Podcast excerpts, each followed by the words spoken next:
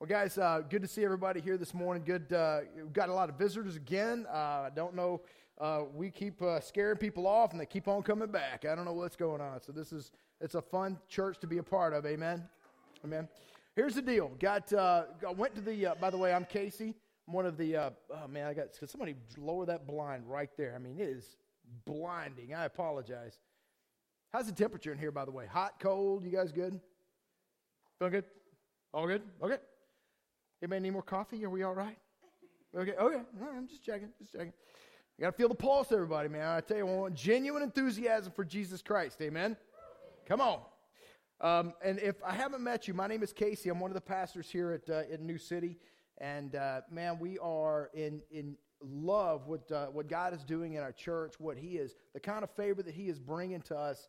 I, I don't think anybody really expected it, so we are as much as humbled and in awe of what God is doing here in our church. And some of you are new that have, have come here for the first time, come here for the second or third time, and you've already declared this to be your church. Um, man, I tell you, that's, that's an amazing, wonderful thing. Man, we welcome you guys, love you guys, and uh, real excited to see what God is, is doing in, uh, in New City. Amen? One of the things we tell people is that what, what we do is we get engaged with the community to find out what is going on. We don't want to do things for uh, the city of Edgerton that are not important to the city of Edgerton. So one of the things we went to this past week is a uh, the state of the city address that Mayor Don gave, and uh, Mayor Don and his wife Shelby are actually uh, out of town, not able to be with us this morning uh, for uh, a, a, medical emergency for Shelby's mom. So be praying for her. Uh, but one of the things that is, I found striking, and you know, we keep saying there's a lot of people coming to our city, a lot of people coming to our area, that in the, in the city of Edgerton, this is our town, that there were over 800 new jobs uh, uh, like produced out of the logistics park, Kansas City. Hey, that's crazy stuff, man. So you can find some stuff. Uh, this is the uh, State of the City 2015 um, uh, magazine. We've got it out on the uh, coffee bar out there. But I mean, do you think, like, what happens when 800 jobs are produced? What happens? People start coming, right? People start coming to live in this area. People start coming to, to bring families here. Jobs come here. All, I mean, all kinds of things start happening. And then we've got to ask who is God going to trust to bring the spiritual maturity of these people, to bring Christ to these people? Who's he going to trust? Is it going to be us or somebody else? I pray that it's us. Amen? And that's why we're here, and that's why we're doing what we're doing. I'm going to give this to who wants to look at it. All right? You can look at that. You can look at that while I'm talking and all kinds of stuff. It's all good. But again, uh, my name is Casey, and I'm going to adjust my. I did something probably dancing to that last song. I tried to avoid because Judy always elbows me when I do. I messed up something with my. You guys hear me okay? All right, cool, cool. Guys, know that we've been going through what's called the story for a little while. We're taking a little bit of a break. We've taken a couple breaks in between um, to do some different things and to kind of align things with uh, things like Easter and Christmas and all that kind of stuff.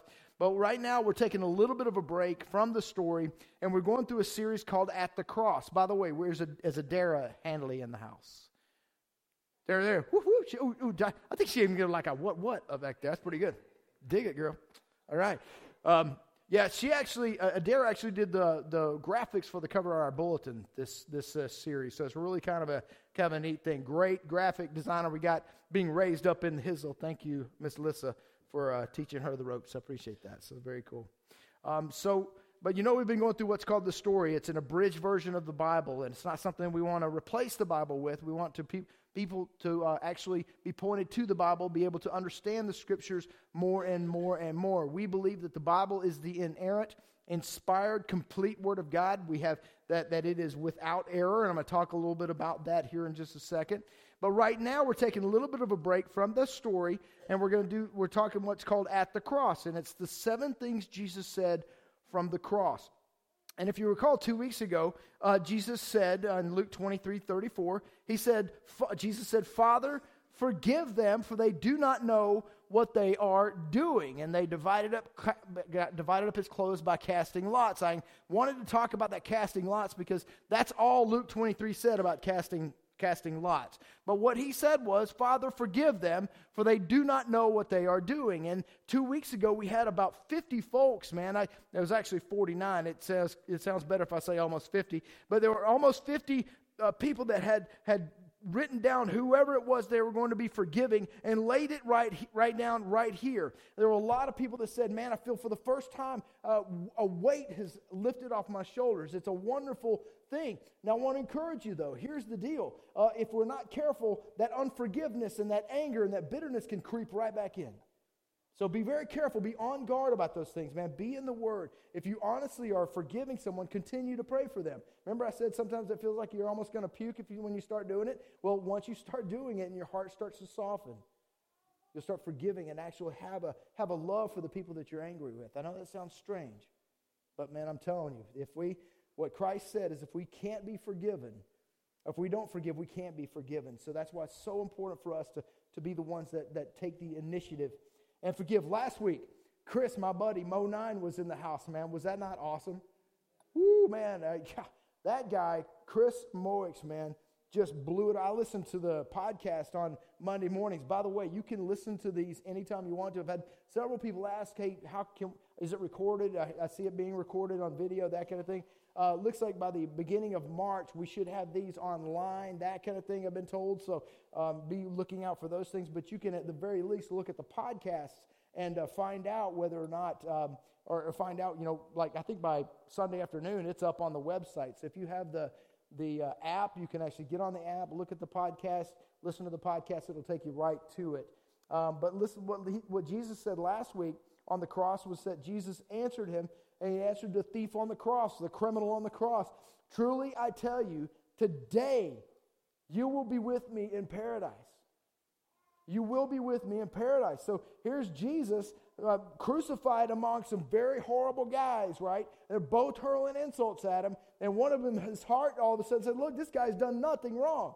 He goes, Jesus, remember me, right? He goes, I promise you today, truly I tell you, today you will be with me in paradise. And, and Chris talked about that, that, that eternality, that, that perspective that he has with, um, with uh, that Jesus has on the cross, that he's not thinking about the here and now. He's not thinking about those kinds of things. He's thinking about the future, eternity. This week, what I want to talk about is one of the most controversial and, and frankly misunderstood and, and frankly misapplied scriptures that we can that, that, that is in all of scripture and it's when Jesus said in John 19, 26 through 27, when Jesus saw his, his mother there and the disciple whom he loved standing nearby. Most scholars believe that's John. John is described in many other places as the, the disciple that Jesus loved. He said to her, Woman, here is your son. And to the disciple, Here is your mother. And from that time on, this disciple took her into his home. And, and a lot of people look at this and they, they think, man, this is, this is, it's kind of a weird thing for Jesus to do. All of a sudden he gives his mom, said, mom, my biological mom, I'm going to give you now, you're no longer uh, you're the mom to those guys. You're, this is now your son. And a lot of people look at that and they go, whoa, this is kind of wild. Catholics actually believe this to be evidence that Jesus had no brothers or sisters or any other siblings. And that's how they say, um, they, they say that Mary remained a perpetual virgin. If you have ever grown up in the Catholic faith or anything like that, or have been involved in the Catholic faith, you know that they considered Mary to be a, a virgin, and they use this verse to say that. They say certainly Jesus would have given his mother to his real brothers, right? His blood brothers. And said, I mean, he wouldn't have. He would have said, "Hey, James, bro, man, you're the man of the house now. You know, I'm going to be gone, but but now take care of mom for me, right? You got to buck up and be the man. You got to get a job and you got to do the right things." No, he says, "Mom, this is the disciple that I love. This is now your son. This is now your mother." And they go and they live together. It's kind of wild, isn't it? But the problem with that thinking, the problem with the, the Catholic approach to Jesus had no brothers or sisters is that Jesus' siblings were mentioned a whole bunch of times in scriptures. It's like Matthew 12, Matthew 13, Galatians 1, where Paul actually mentions James, the brother of Jesus, that he met with him. And in Mark 3, brothers, sisters, all this kind of stuff is mentioned. So you have to like, get over a whole bunch of, other scripture to have that kind of philosophy. And a lot of people believe it, but it just doesn't match up with scripture. And we're all about matching up with scripture, amen? That's what we do. See, unbelievers also use this verse as a way to portray Jesus in a negative light. So, well, that's kind of mean of Jesus, right? That's kind of that's kind of that's kind of mean for him to disrespect his family like that. Skeptics use this verse to, to, to claim that there are discrepancies in the Bible. Like, well, you know, you got the, him saying this to his mom in this gospel, but this gospel over here doesn't say anything about it. That's a discrepancy, don't you think? Don't you think that's a discrepancy? It's a discrepancy, right? I mean, that's a, they don't even say the same thing. How can you trust the Gospels when they don't say the same thing, man? And I, and I just love that, that, that, that, that, that each gospel has different details, but they're not contradictory. See, I, you, ever, you guys ever watch the, the, the investigative reports on TV and stuff like that where they're trying to, what's up? Everybody's like waving. You know I get distracted easy. I'm cool. Everybody like looking back. Don't wave to me, I'm telling you. I'm like, hey, oh, wait, I got to give a message. But you ever listen to those, those uh, investigative reports on TV? Good night, guys. Ever, ever uh, an investigative report on TV where they, they're trying to figure, like the first 48 hours. Anybody ever watch that? Like this about, you know, who's watched it?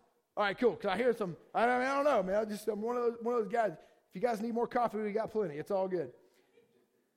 But you, you ever watch what they do? They'll take these guys as wit, like witnesses and stuff, and they'll put them in a, in, a, in a room by themselves.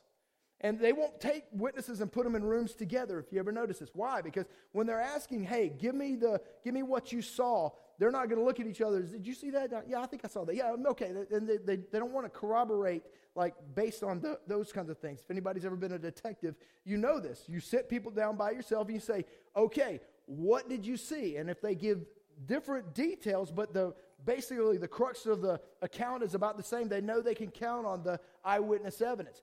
Here's what they look for. They look for extreme differences. Yeah, it was a car, there was no car. Yeah, it was a person, it was not a person. Those kinds of things. Or they look for the exact same details that, like if you say, yeah, it was a red car, it was a 1972 Pontiac, blah, blah, blah, and it had, had gold stripe on the outside and had chrome wheels, and they were uh, you know, this, and like extreme details, and all of a sudden you know that those two witnesses have corroborated their stories to try to make their stories right. They can't trust them.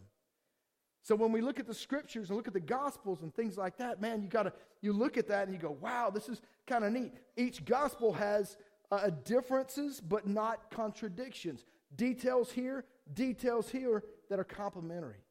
I mean, I was watching one of those story, one of those uh, shows and they were saying hey what did the getaway car look like and they were they had this witness sitting there by themselves and he's like man it, it was a, it was a bright colored car um, man i know it had like a, a vanity plate but the thing that, that i got was like there was this huge pink dice in the front like they were just swinging back and forth and i think it's what distracted me and then you talk to the next person and they said well i, I, I know it was a cab and when it came near the license plate said fresh and it had dice in the mirror right? And, and this cab was rare. And then somebody said something about yo home to Bel Air. I, I, I'm not sure. And then they put out a warrant for Will Smith's arrest, right? You know, so, but you get that. Those are differences of, of, of details, but they, they could trust those two accounts, right?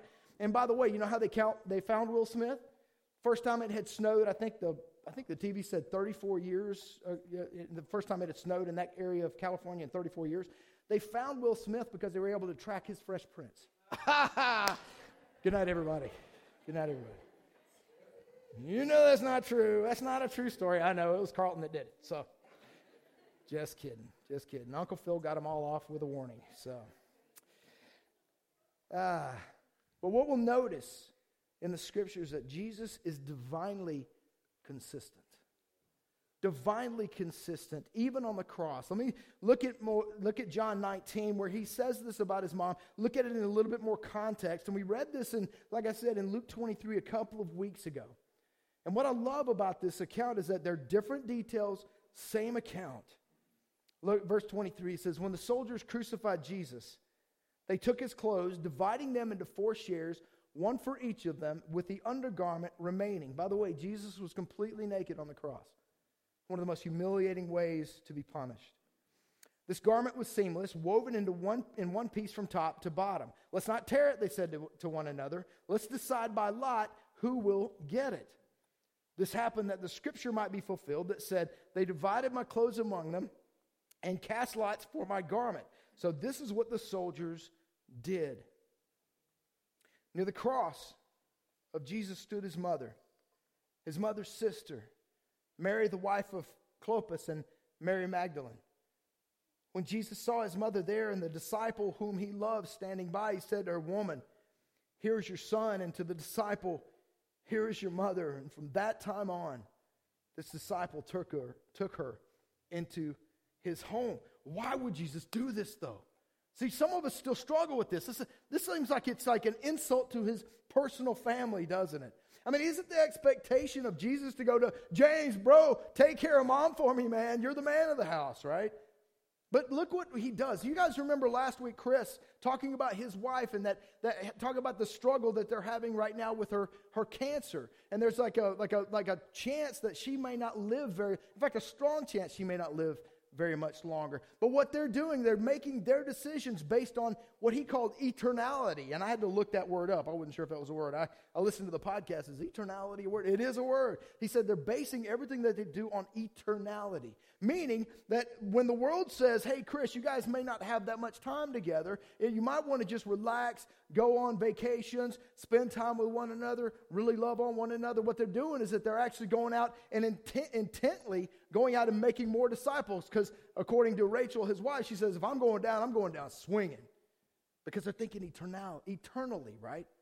And so this is what Jesus has done on the cross. See, what he said, the first thing he said that we've talked about, forgive them, Father, they do not know what they are doing. See, the world's going to go, oh, God, strike these guys down. Ooh, you guys are going down, right? That's what the world would say to do. And if you're thinking about the here and now rather than, than in eternity, those are the things that will be said, but Jesus isn't. He's saying, forgive them, Father. He says, Today you'll be with me in paradise. Not, sorry, bro, you shouldn't have, shouldn't have insulted me. I'm the Son of God, man. Right? Said, Today you'll be with you. He's even forgive that guy. And then he says, Now, this is your mother, not James. Now you're the man of the house. Brothers, sisters, take care of mom for me while I'm gone. Didn't say any of that. He says, This is your mother. And, and what Christ did was divinely, in essence, adopt Mary into the eternal family of God. See, we're going to be going through and, and what's called, you know, what if the church here along. We have other churches come in. They're going to have other pastors. I'm going to go. We're going to exchange pastors and all that kind of stuff. We're going to serve in different areas, and it was really cool. You guys remember uh, that we did that last year? Melvin, um, Pastor Melvin came in from from uh, Kansas City, Missouri, and I got to go to his church. And I mean, his church is wild, man. Had had all kinds of people sleeping and everything like that. And it was just a it was like a like a homeless church. It was really a beautiful thing. But uh, had people talking back to me and everything. It was pretty awesome. But um, it was really was one lady, man. She was like on it. No, one guy he he knew the scriptures like great. It was fantastic. But we're doing that kind of thing. But what we're doing this year is actually we're going to be looking at when what would it look like if we actually eradicated the foster care system, the need for foster care. Man, that would be amazing. See, if one church, every single church adopted one person in the state of Kansas, it'd be done with. Man, would that not be awesome? And so all that is is a is a practical application all adoption is, is a practical application of a godly standard. This is why women uh, or, or, or, men should open doors for the ladies. Guys, I'm going to be preaching. Oh, I'm going to be preaching about manners right now. Why? Because the scriptures upholds the ladies in scripture. I know the world will say, oh, all, all the Bible says women should be barefoot and pregnant. That's not even true. The Bible says that men ought to treat women like queens, right? Open the doors for the ladies. Carry the, for the stuff for the ladies, right? All that, except for the purses. Don't touch the purses, man. You get in trouble for that. But carry everything else, guys. I don't want to see. I don't want to see ladies like like going out and, and, and not having the doors open for them, man. I was a, I went to Waffle House this morning. I was supposed to meet a guy there. He got sick, so I stayed and had a couple of bacon and cheese omelets, which are God's favorite meal. I'm telling you. Whew, uh, Waffle House omelets are the bomb.com, boy. Amen. That's all right. I'm telling you, man. You guys know. We're going to go into lunch and have some more. But I mean, there was a lady, man, like the, her husband opened the door for her, and then she opened the door for him, and he walked right through, and she's like, go ahead. I'm like, I, I can't, you know, I'm sorry. I'm not doing it. You know, we stood there for like 20 seconds. She finally was like, oh, fine. You know, like, sorry. I mean, just guys, I'm telling you, these are things, these are practical applications of godly standards. I'm going to get back to the message now, if that's cool. Just felt like I needed to, feel like I was in youth. Every time we were in youth, man, every time we had to deal with youth or anything like that, it's like, guys, carry the ladies' stuff, except for the purses. Let me ask you guys Because this is a, is this like, I've heard people say things like, well, Jesus may have been, when he said this, may have been in hypovolemic shock. Maybe all this loss of blood and all this kind of stuff that, that made him just, maybe he thought that that, that was actually uh, James, or maybe he thought that was one of his brothers and he hallucinated and all that kind of stuff, man. But, but it doesn't match up with the rest of Scripture. And I'm going to go, I'm going to, I'm to land this plan, I'm going to finish this message kind of talking about two accounts where, where Jesus did this very same thing. Matthew 13, 53 through 58. So when Jesus had, had finished these parables, he moved on from there. Coming to his hometown, oh, he's coming home. Gonna go see mama. He began teaching the people in their synagogue, and they were amazed. Listen to what they said. Where did this man get this wisdom and these miraculous powers? They said. Isn't this the carpenter's son? Talking about Joseph. Isn't his mother's name Mary? And aren't his, listen to this, brothers, James, Joseph, Simon, and Judas? Aren't all his sisters with us? Wait, Jesus had brothers and sisters? Where then did this man get all these things? And they took offense at him. Guys, I call this the, the powdered butt syndrome, man. If anybody ever has ever powdered your butt, they don't take you very seriously when you talk, try to talk to them about Christ. Right? And a lot of you young folks are like, amen. Right? Think about that. I mean, if you see somebody growing up, you're like, I knew this kid when they were still wet in the bed, man. Now they got all this wet. I don't think so. It's hard, right? Hard for a lot of us. But so this is what happens, man, when you when you start looking at these things, because Jesus said to them, a prophet is not without honor except in his in his own town and in his own home. And he did not do many miracles but there because of their lack of faith. The immediate blood relative family and even close friends and even people that you grow up with can be the most resistant to our rebirth. Amen? It's hard, isn't it, sometimes? Like, man, I knew you when you were on drugs, man. I knew you when you were partying. I knew you when you were out of your mind, did evil stuff. And now you, you, you know this Jesus guy? Oh, I'm going to wait. Guys, don't be impatient when people don't believe you right off the bat. A lot of people are not going to believe you right off the bat. But over time, when they see that this is not a joke, this is not a fad, this is not just some sort of a, a, new thing that you're trying to see if you can improve your life, that you actually love and follow Jesus, man, eventually they will be on board. My parents, both of them, both know the Lord now. None of us grew up in the church. Amazing.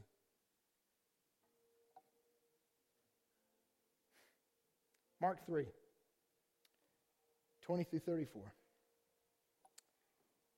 When Jesus entered a house, and again a crowd gathered so that his disciples were not even able to eat. When his family heard about this, they went to take charge of him. Ooh, mama gonna take care of this. For they said, he's out of his mind. His own family thought he was crazy, right? And the teachers of the law who came down from Jerusalem said he's possessed by uh, Beelzebul. Is that right? By the prince of demons, he's driving out demons. And his family even thought he was crazy, right? So Jesus called them over to him and began to speak to them in parables. How can Satan drive out Satan? If a kingdom is divided against itself, that kingdom cannot stand. If a house is divided against itself, that house cannot stand. And look at Jesus' personal biological household, divided on who he is. Maybe they were actually united in who he is, it sounds like. The cool thing is, though, we do know that his family came to know him after the resurrection, which is a powerful, powerful testimony to the validity of a risen Christ. And if Satan opposes himself and is divided, he cannot stand. His end has come. In fact, no one can enter a strong man's house without first tying him up. Then he can plunder the strong man's house. Truly, I tell you, people can be forgiven all their sins and every slander they utter, but whoever blasphemes against the Holy Spirit will never be forgiven. They are guilty of an eternal sin. And he said this because they were saying he's, he has an um, impure spirit. And Jesus' mother and his brothers arrived. Oh, they got there. We're going to take care of, we're going to take care of Jesus because he's crazy. Standing outside, they sent someone in to call him, Go get Jesus for us. We're here. Crowd was sitting around him and they told him, Your mother and brothers are outside looking for you. Ooh, Jesus is in trouble. Who are my brothers? My mother and my brothers? He asked. And he looked at those seated in a circle around him and said, Here are my brothers, my mother and my brothers. Whoever does God's will is my brother and sister and mother. Wow. He said the same thing on the cross. John, this is your mother. See, whoever does the will of God is family. Now, I'm not trying to disrespect mom and pop or anything like that. I'm not trying to disrespect your biological, you know, uh, affiliations of any kind. But what I am saying is that the, that the, the, the eternal family, the, the family, those who do the will of God, are the ones that are going to be family for all of eternity. Amen? You're my brother, you're my sister, you're my mother, you're my. If you do the will of God, and if I do the will of God. And we get to go into heaven for all of eternity together as genuine, true family the way God has intended. Is that not awesome? Does that not blow your mind? And so when skeptics look at this, well, I don't understand. That just doesn't make any sense. Of course it doesn't, because we're stuck in the world half the time. We're still thinking like the world. That's just kind of mean to his family. No, it's actually, it's actually upholding and, and building and edifying to his real family, his real, true genuine, eternal, spiritual family. Those who do the wills, will of God are members of the eternal family. My final question to us, man, is Are you an orphan?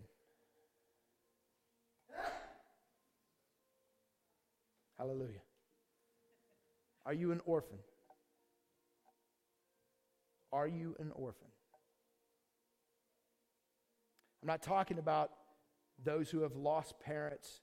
I'm not talking about those who have uh, uh, estranged from their families. I'm not talking about any of that stuff. I'm talking about like a real eternal orphan, like you don't know God as your Savior. You don't know Christ as your Savior. You do not know the Father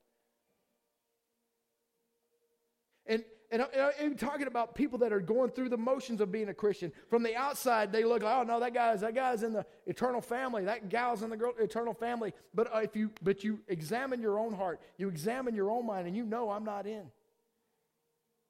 I'm not part of this. I'm not a brother and a sister the way Christ talked about. I'm not a mother or a father the way Christ talked about. Some of us are that way.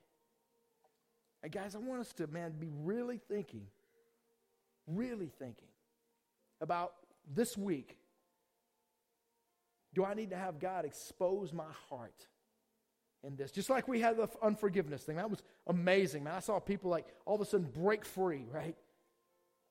And, and yet, some of us are still struggling with going through the motions, calling ourselves Christians, calling ourselves churchgoers, calling ourselves godly people, and we're not.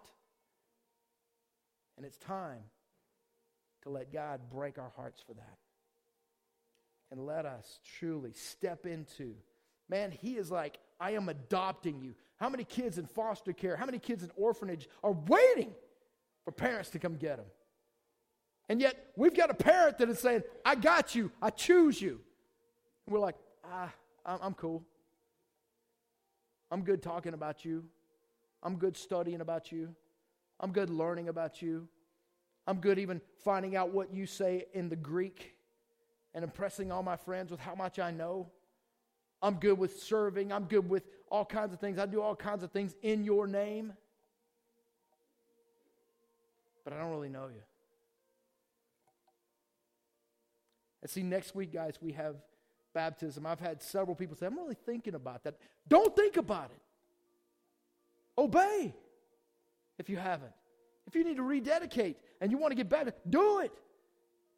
Step into that obedience. Step into that brotherhood and that sisterhood and that motherhood and that fatherhood of what it means to be a family, what it means to be eternal. Amen? Amen. Father, man, I, I don't even know why you do what you do. I don't know why you have loved us the way you love us, man. There is no reason. I know what I've done, God. I've known the crappy stuff that probably just shattered your heart that I've done. And there is no one in here that's deserving of this adoption. Not anybody playing music on the stage, not anybody preaching, not anybody making coffee, not anybody watching Kid City and, and teaching the children about you. None of us. And even the children downstairs are undeserving. God, that is a, that is a, that is a mind blowing thought. But you love us enough to reach out, to sign that adoption paperwork, and say, I'm choosing you. Man, God, may we accept that choosing. May we accept that adoption. We love you so much. And it is in your Son's impossible, strange to a lot of us, weird to a lot of us, unthinkable, beautiful, perfect name. All God's people said.